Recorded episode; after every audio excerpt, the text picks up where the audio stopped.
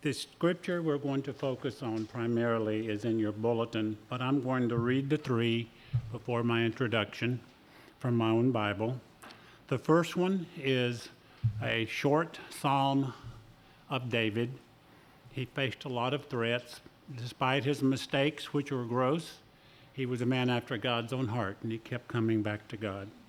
And you may want to follow along in your Bible or in the bulletin, and I want you to know the process he goes through, which I'll fi- focus on later. How long, O Lord, will you forget me forever? How long will you hide your face from me?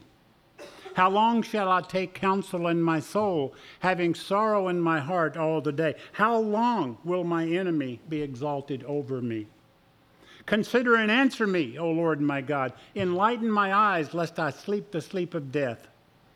Lest my enemies say, I have overcome him, lest my adversaries rejoice when I'm shaken.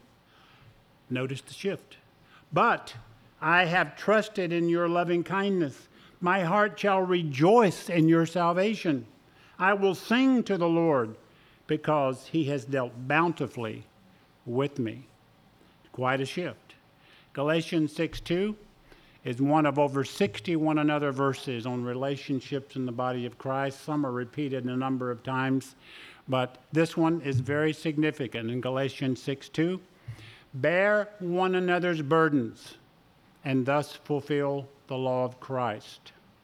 And that word burden literally meant overload. When something is heavy and it can't take the weight, somebody needs to relieve it. It was a shipping term in the first century. Sometimes ships that are overloaded would sink in the Mediterranean. So sometimes we're overloaded. And then in 1 Peter, pardon me, 2 Peter chapter 1, there is something about promises of God that I'll deal with later. And this is, it shows you the value of it. In verse 3, he says, Seeing that God's divine power has granted to us everything pertaining to life and godliness through the true knowledge of Him who called us into His own glory and excellence.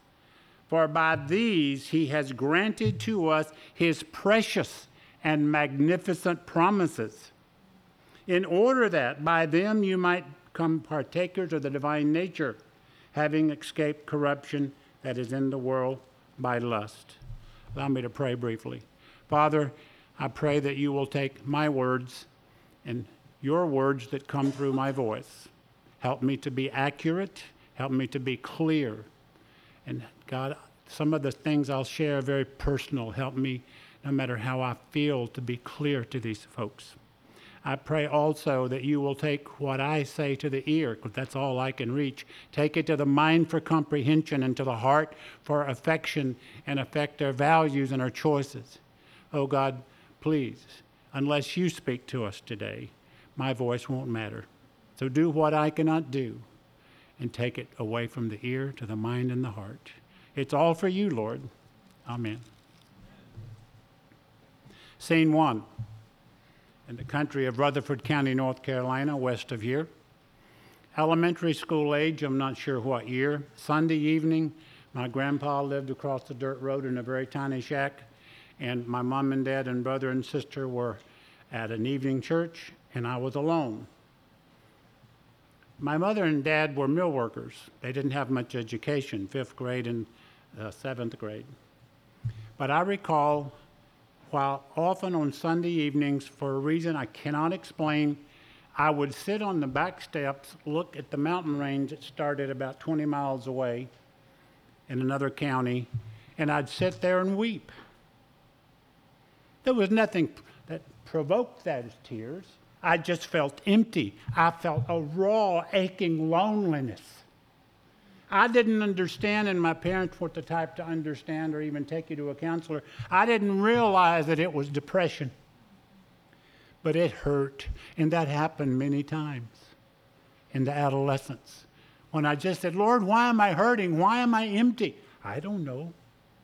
But I was. Now, I'm having to be brief here, but go to high school. I graduated from Chase High School in Rutherford County, played baseball, had a small scholarship to Wingate College later, two-year school then. But I was extremely shy and backward in high school. I look at my picture, I'm not as homely as I thought I was. I think I'm pretty handsome by, by some standard. But I thought I was ugly and I had extremely low self esteem. I wanted to date, I had normal feelings, but I was so shy. I would sit in a corner during a Friday night sock hop after football games, which I didn't play, and I would cry so bad my head would throb, wishing I could be normal like those people on the dance floor.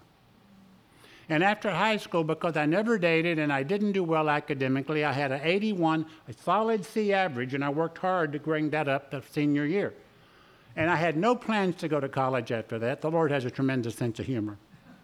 But all I know is that summer before I went to Wingate, I was alone one Saturday night, feeling lonely, wanted to date a couple of girls, and I I was just, I didn't know how to ask, and I figured I'd be rejected. Why bother? All I know is depression set in, and this is painful to remember. I was six 6'4 then, same height now, except for a little stoop, and a 220 pound athlete. And I was so upset at myself for wasting high school years socially and academically. I turned on myself. I was screaming and crying at myself. I took these fists, and you can't hit yourself any harder than I did. I beat myself to a pulp until the headache made me stop. Yes, you're going to see a weak person today, but I serve a strong Savior.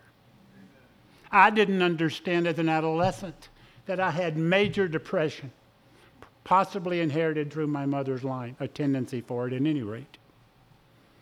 Then, and skipped some years, but in the late 18, 1980s, not 18, I'm not that old, 1989, I had, my boys were pre-adolescent. I was doing well at school. I had good professor ratings. I had several books out already, and I was depressed hopelessness, extreme agitation at the least little provocation or stressor. And I was coming apart, almost had panic attacks. And I mentioned I don't want to live anymore. And I had so much to live for. And my wife called some people to intervene because she heard me mention I didn't want to live and feared suicide. A few years later, around 2002, I was standing in a church during congregation and the hymn was a very lovely one. And I stood there and mouthed the words. I wasn't weeping because at that time I felt numb, absolutely dry and parched. And it wasn't because I didn't love the Lord or I wasn't having my quiet times or anything. I was just depressed, and this time it was like a desert parched surface. I couldn't feel a thing. I felt like a robot. And I said, Look at all these people singing this hymn. They seem to be smiling and enjoying themselves. I can't remember the last time I felt the presence of God.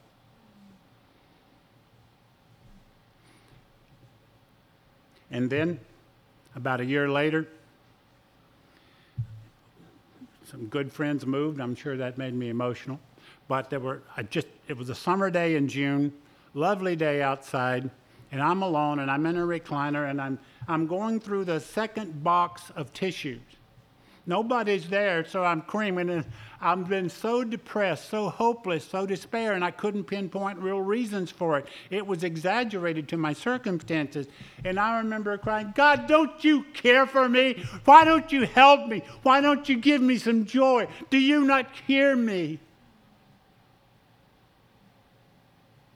Similar to what Dave prayed. David prayed.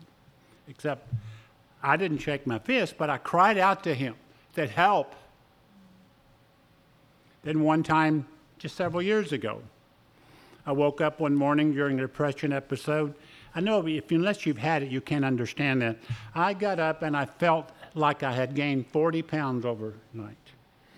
My gait going down the hall to get ready to go was just slow. I felt like my feet were leaded. I had no motivation, even though I had important ministry to do that day, classes to teach. I had no concern. I did not want to live, much less teach and serve the Lord. And I remember on the way to the, the sports station I listened to, the Gamecock station, unfortunately, um, the, they have a short local pastor of a large church who does a one minute thing every morning. It's a brief anecdote, and then he, he ends it with a little scripture perspective. And he always says, Remember today, life matters and so do you. I screamed at the radio. I said, Nothing matters. Who are you kidding me? Nothing matters. I went to the office. I had some writing to do, papers to grade, a class to teach. Those later went quite well. But it was early in sunlight. I closed the blinds and laid on the couch in my office and just lay there numb. I couldn't function. But then something happened that changed that very day. And I'll get into that in a moment. I understand depression. I've read a lot about it, but I've experienced it. I'm not going into all the causes, they're complex, but whether it's biological, or whether it's circumstantial or whether it's spiritual, all of those factor in. But all I know is there's some very godly people in church history, like Charles Haddon Spurgeon and the great missionary David Brainerd and the hymnist William Cowper, who wrote, There is a fountain filled with blood, and he died in an insane asylum, feeling like he didn't even know the Lord anymore. He believed the gospel, but I couldn't possibly be saved. He's the first one I'm going to talk to over coffee in heaven. There's a lot of misconceptions. I don't have time for those here. But I want to share with you how in the world has God and His Word penetrated my darkness? Uh, to my knowledge, I have never missed a class at CIU because of despondency. Somehow, by His grace, I had the gumption to get up. I, there were a few times I laid in my office with the doors closed in a fetal position, totally immobilized. But then I would go teach, and I was ready for it, and I would teach with passion, and nobody understood what I was going through. There was no correlation for me, even though I know that sometimes sin can cause despondency for a believer who's unrepentant. But I, I have been more joyful at times when I would be too busy for a quiet time and prayer in the morning. And then I was in some of my worst episodes when my spiritual disciplines were strong. For me, there was no correlation. Despite the lady who, when I asked for prayer at church one time, saying, Terry, have you had your quiet time today? As if that would solve everything. I definitely believe in the quiet time with God, as you'll see. They wanted easy answers. J.I. Packer once said, Too often in this life, he's now with the Lord, a well known writer, theologian, he said, We often expect in this life on earth what God only promised for heaven. The church in the West has a very poor, shallow theology of suffering. Very poor. Well, faith makes a difference. I don't believe depression has a, the final word in my life. But no matter what causes despondency, there is a spiritual battle to face whether it's totally physical and I'm not responsible, or whether I just don't recover well from a hurt or setback, whatever, I still have a spiritual battle to face. What am I going to believe? How am I going to respond to this despondency? I want to share with you today with the title, Can You See in the Dark? Three ways God and His Word has penetrated and is penetrating my darkness. This summer, I've had some rough days. A depression episode can last for two hours late in the day. It can last for weeks on end. In between, I can have a lot of fun. I'm known for my jokes. I gave a comedy routine at a meeting of 40 alumni at CIU recently and had them rolling the aisle. So it's not like I'm this way every day, but it doesn't go away. God in His providence has not taken it away. But he has done some things somehow to use this weak man through writing and teaching for all these years, and he only gets the glory. How? What have I seen in the dark? How does he sustain me? And actually, those three texts I read illustrate one of those each. Number one, through prayers of lament. Prayers of lament, like we read in Psalm 13. Lament, unofficial definition, is when a believer goes before God and he or she's hurting, it may not be depression.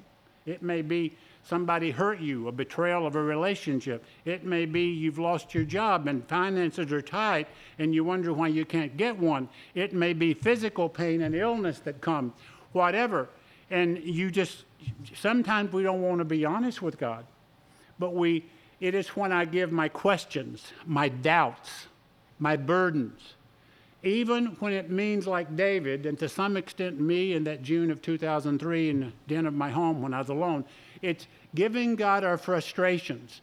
Now, there are some people that may think, well, that's not right. You, you can't really complain to God. That's not trusting Him. But we'll see differently in a moment. David was called in the New Testament a man after God's own heart. He didn't go and complain about God and his circumstances to other people, he complained to God. He was engaged with God through it all, not other people so much. And so you wouldn't take a lament, a complaint, a hard question. You wouldn't ask the why question if you didn't believe God existed. If you didn't believe somewhere underneath that He really cared and has power to do something, either in you or in your circumstances, why would you lament? There wouldn't be a reason to. So it's not showing a lack of faith, it's showing that we live in a broken, fallen world and sometimes we hurt and we don't always understand it, but we engage Him in the process rather than just getting bitter about it. Lament is taking our doubts, frustrations, complaints to God honestly, like I did that September day in 03. The men in Scripture, I showed you Psalm 13. I won't turn there, but Jeremiah, this is so meaningful to me. You know, he was a weeping prophet. He didn't have a lot of success in his four decades of ministry, but he warned the people who wouldn't listen about coming destruction and captivity if they didn't get rid of their idols and but he was put in stocks. He was beaten shortly before Jeremiah 20 begins. And, it's, and then he cries out to the Lord, Lord, you have deceived me. I'm a laughing stock. People are mocking me. He was complaining to the Lord about his treatment as God's spokesman when he gave a hard message that people wouldn't accept.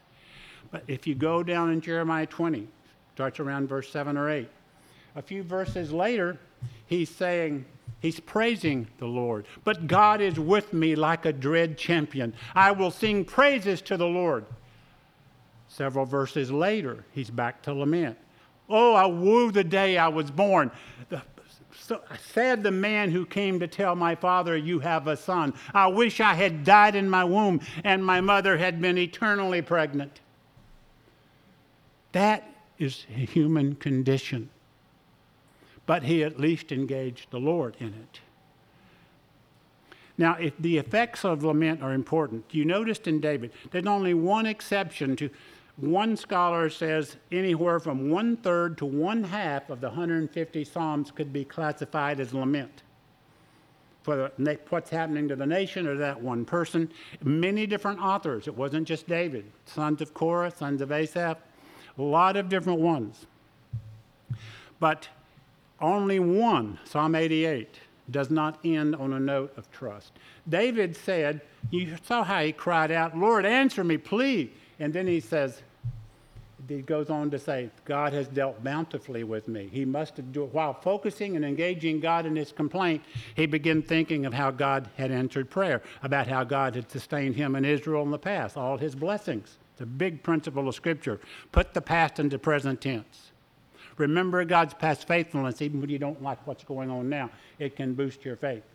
So David says, Lord, I, I, don't know what's happening. He didn't change his circumstances in those six verses, probably wrote it at one sitting, but somehow his mind got to focus upon what God had done for him in the past and who he was. You have dealt bountifully me. You are the God of my salvation.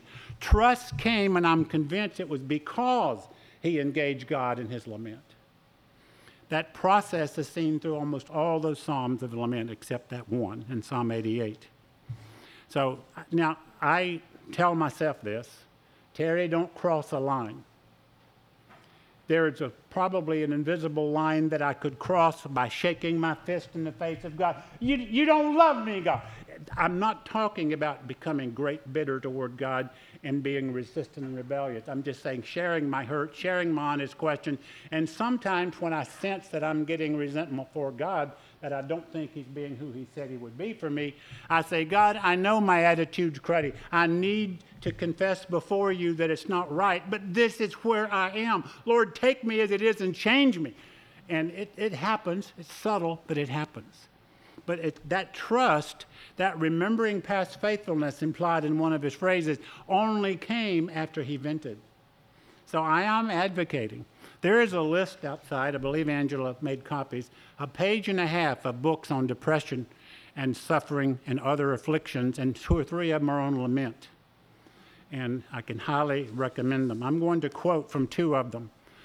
Uh, Michael Card, the singer, singer theologian, wrote one and he said, I think it's Sacred Sorrows.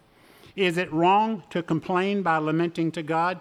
Doesn't that show rebellion and lack of faith? How can it be appropriate to show my upset feelings and anger to God? Well, why then, he said, does God enshrine so many laments in His Word? Why are so many biblical characters shown as disappointed and upset with God? Psalmist, Jeremiah, Job, even Jesus. My God, my God, why have you forsaken me? Mark 15, 34. He goes into that in much detail. And then he says, Their prayers of complaint are prayers of faith. They represent the last refusal of a hurting person to let go of the God who may seem to be absent and silent or worse, uncaring. Lament expresses one of the most intimate moments of faith not a denial of faith. It is honesty before God, whom my faith tells me I can trust even when I'm not seeing it visibly at that time. He encourages me to bring everything to Him as an act of worship. Disappointment, frustration, doubt. Only lament covers this kind of faith, a faith that understands God's heart. There's a pastor named Mark Vroegop, V R O E G O P. And uh, he had a I think, unexpected stillborn birth of a daughter some years ago. And he wrote a very highly regarded book on lament. I think it's a, a Deep Clouds, Great Mercy, or something to that effect. But, and, uh, but that list, title is on the book list too. He said, Lament is how we bring our sorrow to God. Without lament, we won't know how to process pain. A lament reveals trust not the opposite, because without hope in God's deliverance or sustenance and the conviction that He's powerful and cares, why would I go to Him with my pain? So don't think it's lack of faith. It doesn't have to be. So pray honestly. Be careful, but pray honestly. It's a means of grace to give God our heartfelt, honest prayers, especially when we're alone. Especially when we're alone but it leads to trust. Number two, second way that God sometimes penetrates my darkness with light through people in the body. Yes, I need that private time with Him, but I also need the body. He often loves us, encourages us, and supports us through other people. Uh, you saw the Galatians 6 2 and the idea of carry your burden. Now, some of you who know that chapter, three verses later, it says bear your own load. You think, well, that's contradictory. It's a different word in the original the one in verse 2 means weighted, overloaded. And sometimes, whether it's relationships or job stressors or hurt or pain, whatever, we are overloaded. And one way God helps penetrate that darkness is through other people, not only through prayer, but through other people who will pray for us and be with us. I recall in 1989, I mentioned a time when my boys were pre adolescent, at that time, early teen. And even though things were going well circumstantially, strong church, PCA church we were in, my wife's pianist there, uh, a book had just come out that I wrote. Everything seems to be going well, but I'm coming apart inside and thought I wanted to die. She got this intervention. One of the interventions was an older student who was now a pastor in the area, but not pastor of my church. And my wife called him, knew that he was close to me, and said, I'm afraid for Turk. That's my nickname, Turk. You have to know me well to call me that. Well, that evening, it's after dinner. I'm reading the paper. Can't remember if the news were on in the background. And I hear a knock on the door. Skip walks in. He sits beside me, and I didn't know he was coming. And he said, I hear you've had some rough days with depression lately. I said, Yes, I have. He said, Well, I want you to know if you want to watch TV, if you want to grade papers, if you want to read the comics or whatever, you can, but I'm not leaving your side for two hours. If you want me to pray, if you want me just to listen, I am here. Nothing is moving me for two hours. That's God's grace. That's God's grace. A couple of years later, I mentioned that episode of my uh, lament from that chair, but it was that lament did not immediately change things, but it kept me engaged with God, so I kept going to Him. But about that time, summer had started, and I had an office in the boys' dorm, and that depression episode was still strong. And I recall the cafeteria was open due to a summer class. I met a close friend who worked in administration there, and he's become my best friend since. He saw how depressed I was. I walked to the cafeteria with such a slow gait. I call it a high humidity in the heart.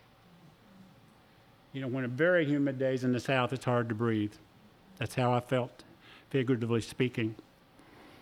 And he, after he saw how bad I was hurting, and then he went back to his office. I went back, and the boys' dorm, nobody was in it then due to the summer. And I got on a couch in the area outside my office, and I just lay there in a fetal position. So he came, and then he walks in. He sits beside me. He's weeping. He said, I don't know how to end it for you. I don't know what to do, but I'm here. Oh, do you have a Howard? Those two years, 2002 03, was some of my worst, longest depression episodes. Ironically, I don't know who the other names were. It was the highest rated year of my teaching. God has a, such a sense of humor, uses weak people so he can get the glory. But I, I call, I came home from church. I wasn't as active on staff then. And I got, and I was taking my clothes off. I was just in my underwear. It's a hot summer day and I'm got my bare toes for our dress, and I'm start rocking. And I can't cry, I'm numb. This is a numb kind of depression. Too extreme. Hypersensitive, cry at everything. Can't cry if you paid me. Robotic, numb, don't want to live. And I'm sitting there, I'm rocking. And my wife calls a prayer warrior in the church who, who uh, I later preached her funeral service. For 10 years, she could hardly get out of, oh, she couldn't drive, she couldn't come to the service, but you call her, she would pray. And so Dolly called her, and I got on the phone. I said, Louise, I can't wait. This was one o'clock. I can't wait till bedtime because that's the only relief I have from this depression. I don't want to live, I don't understand it. And she went to war with me several times that summer over the phone.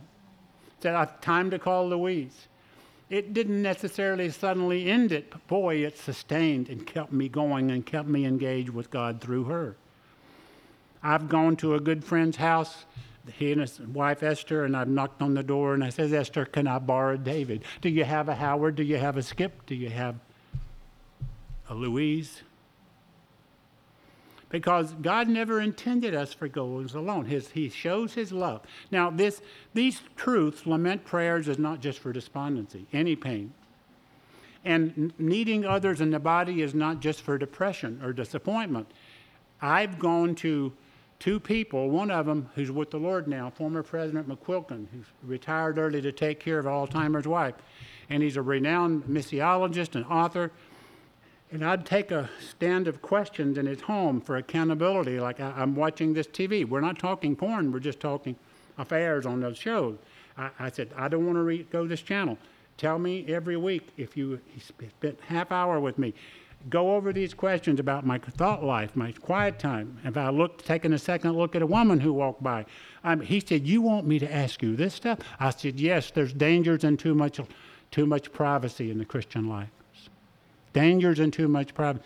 I didn't, I knew he would see me as weak, but I also knew he would pray for me and reprove me if necessary. I need it. I've done that to other people. I give them a list of questions. I can give you those questions for you to adapt if you ever want anything like that. But I needed the body of Christ. I need to receive it. And to receive help, where, wherever I'm hurting, I need to be honest it's proud if I say, well, he's going to think I'm not spiritual. If he knows that I have a tendency for lust or wrong thoughts or what, or if I admit my depression and how low I am, they're going to think that I must have weak faith. Well, they might, but you got to pick the right people, the right people who know their own hearts and their own weaknesses, whether they match your weaknesses or not.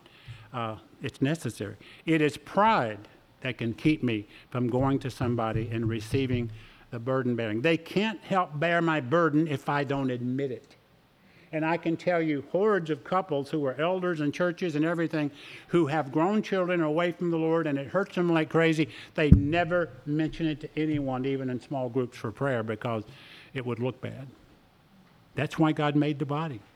But I also need to give it. Maybe I'm not the one hurting. I need to know somebody else who's have a great loss or an illness something, some setback, we need to take initiative. If they're not local, write them a letter, handwrite a letter. How, when is the last time you wrote a handwritten letter? It's rare in our culture. But when somebody, research has verified that when somebody gets a handwritten letter of comfort, it means more than a phone call, it means more than a face to face word because they took the time to write it, they didn't email it. There's something about a handwritten note of encouragement. And remember, if somebody's very ill or whatnot, or you have a lot of reasons to thank God for what they've done in your life while they're hurting, nobody can smell the flowers on their coffin. Give them a verbal bouquet in advance, either face to face or in a note of how God has used them in your life. So it's give and receive when it comes to the body of Christ. And it may be applied to accountability. Back, uh, I mentioned the guy who came to my home.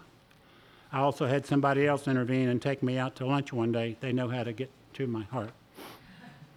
I, incarnation, I wrote this in 1989 on the importance of the body of Christ.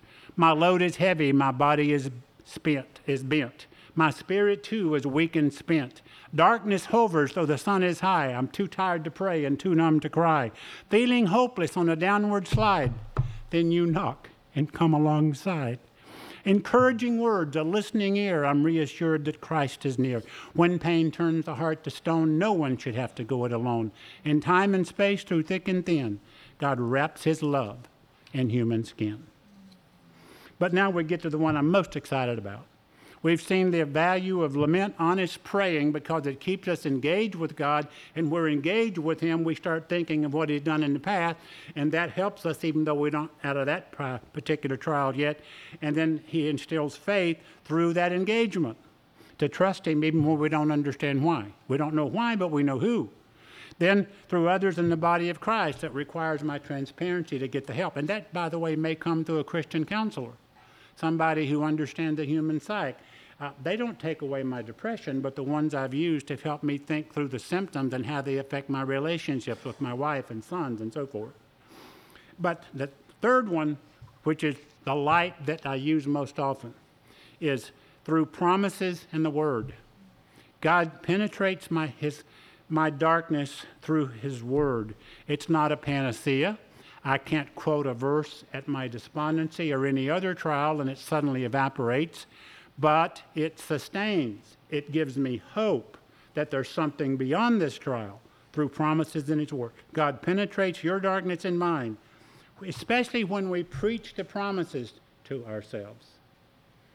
Folks, the most sin defeating, the most hope instilling, the most despair rescuing, the most ministry motivating sermons you will ever hear, as vital as the pulpit of this church is, it won't come from your pastor or guest speakers.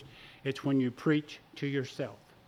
We tend to talk to ourselves all the time. It's what psychologists call self talk. Whether you're a Christian or not, it happens. And I tend to really be negative toward myself even now, like I was in my adolescence. But do I give a rebuttal to it? Whether it comes from the enemy or my own weak temperament, when, it's, when I seem to feel God doesn't care or He would do this. What's true, how I feel, or what God's Word says. Or when I don't seem to have hope, or when I'm hurting in my old age with chronic back pain and other issues, and I don't know if I want to live much longer. I, am pessimistic about the future as I age. But the value of his promises we saw. They actually can, the key to holiness, according to 1 Peter 1 3 and 4, is his magnificent and precious promises. Listen, if you remember nothing else today, memorizing the Word of God is not just a discipline that makes me spiritual. It, because I'm not spiritual sometimes, it's absolute need to focus my attention on the truth of Scripture. I don't feel His presence sometimes. But Isaiah 41 says, 41:10 says, "Do not fear, for I am with you. Do not anxiously look about you. I am your God. I will strengthen you. Surely I will help you. Surely I will uphold you with my righteous right hand." Sometimes I feel hopeless. There's mornings before the sun come up when depression was strong, and I would, and when I was feeling dark inside as the outside was. I remember Lamentations 3. Jeremiah wrote it, 22 and following. The Lord's loving kindnesses indeed never cease, for his compassions never fail. I may not be feeling them then, but that's what he says. They are new every morning. Great is thy faithfulness. And I'd pray that to the Lord. And then go on to say, The Lord is my portion, says my soul. Therefore I have hope in him. The Lord is good to those who wait for him, to the person who seeks him. It, it doesn't totally cause my darkness to evaporate, but it gives me faith. It gives me hope that something is going to follow that's better. I may need wisdom it's interesting that the verse that promises wisdom for decisions is right after two verses, three verses on the fact that we have trials as a Christian. So, wisdom in this context is how do we make decisions and handle adversity? And it says, If any of you lack wisdom, James 1 5, let you ask of God, who will give liberally and generously without making you feel foolish or guilty. So, when I need wisdom for a decision, or when I'm tempted, I don't know about you, but even though I've always been faithful to my wife, I still notice good looking ladies, and sometimes, unfortunately, I look too long. And I have to confess immediately short accounts with God is key. But I also, there are times when I'm alone on a trip and the wrong thoughts come. And I remember promises. This is only one of at least two like this in the New Testament. Second Thessalonians 3 3. And the Lord is faithful, Paul told that church, who will strengthen you and protect you from the evil one. And my mind says, Lord, right now I really want to give in. This temptation is so relentless, it, it never lets up. No matter how long I serve you or how much I say I love you, it's there because I'm still have indwelling sin as a believer. Lord, help me. That's either true, Lord, or it's a lie. And when I come to Him, when I come, he takes that temptation away and enables me to say no. Sometimes maybe we don't come, however, and ask. So many verses about depression, Micah 7 8. Don't rejoice over me, O my enemy. Though I fall, I will rise. Though I dwell in darkness, the Lord is a light for me. Psalm 42, 43 are two great psalms go together on despondency. And 42, 5. Notice He's preaching to himself. Three different Psalms David in Psalm 62, sons of Korah in Psalm 42 and 43, and Asaph in Psalm 73. Are, they don't address those Psalms to the Lord, they're talking to themselves. It's very biblical to preach to yourself. It's giving a biblically informed rebuttal to negative, inappropriate thoughts, whether they're temptations from the enemy or your own weaknesses. You, you don't let them stand. You talk back to yourself what you're thinking. It's the key to my spiritual survival in my life is preaching to myself. But Psalm 42 5, why are you in despair, O my soul? Why are you sunk down within me? Hope in God, I shall yet praise him for the help of his presence.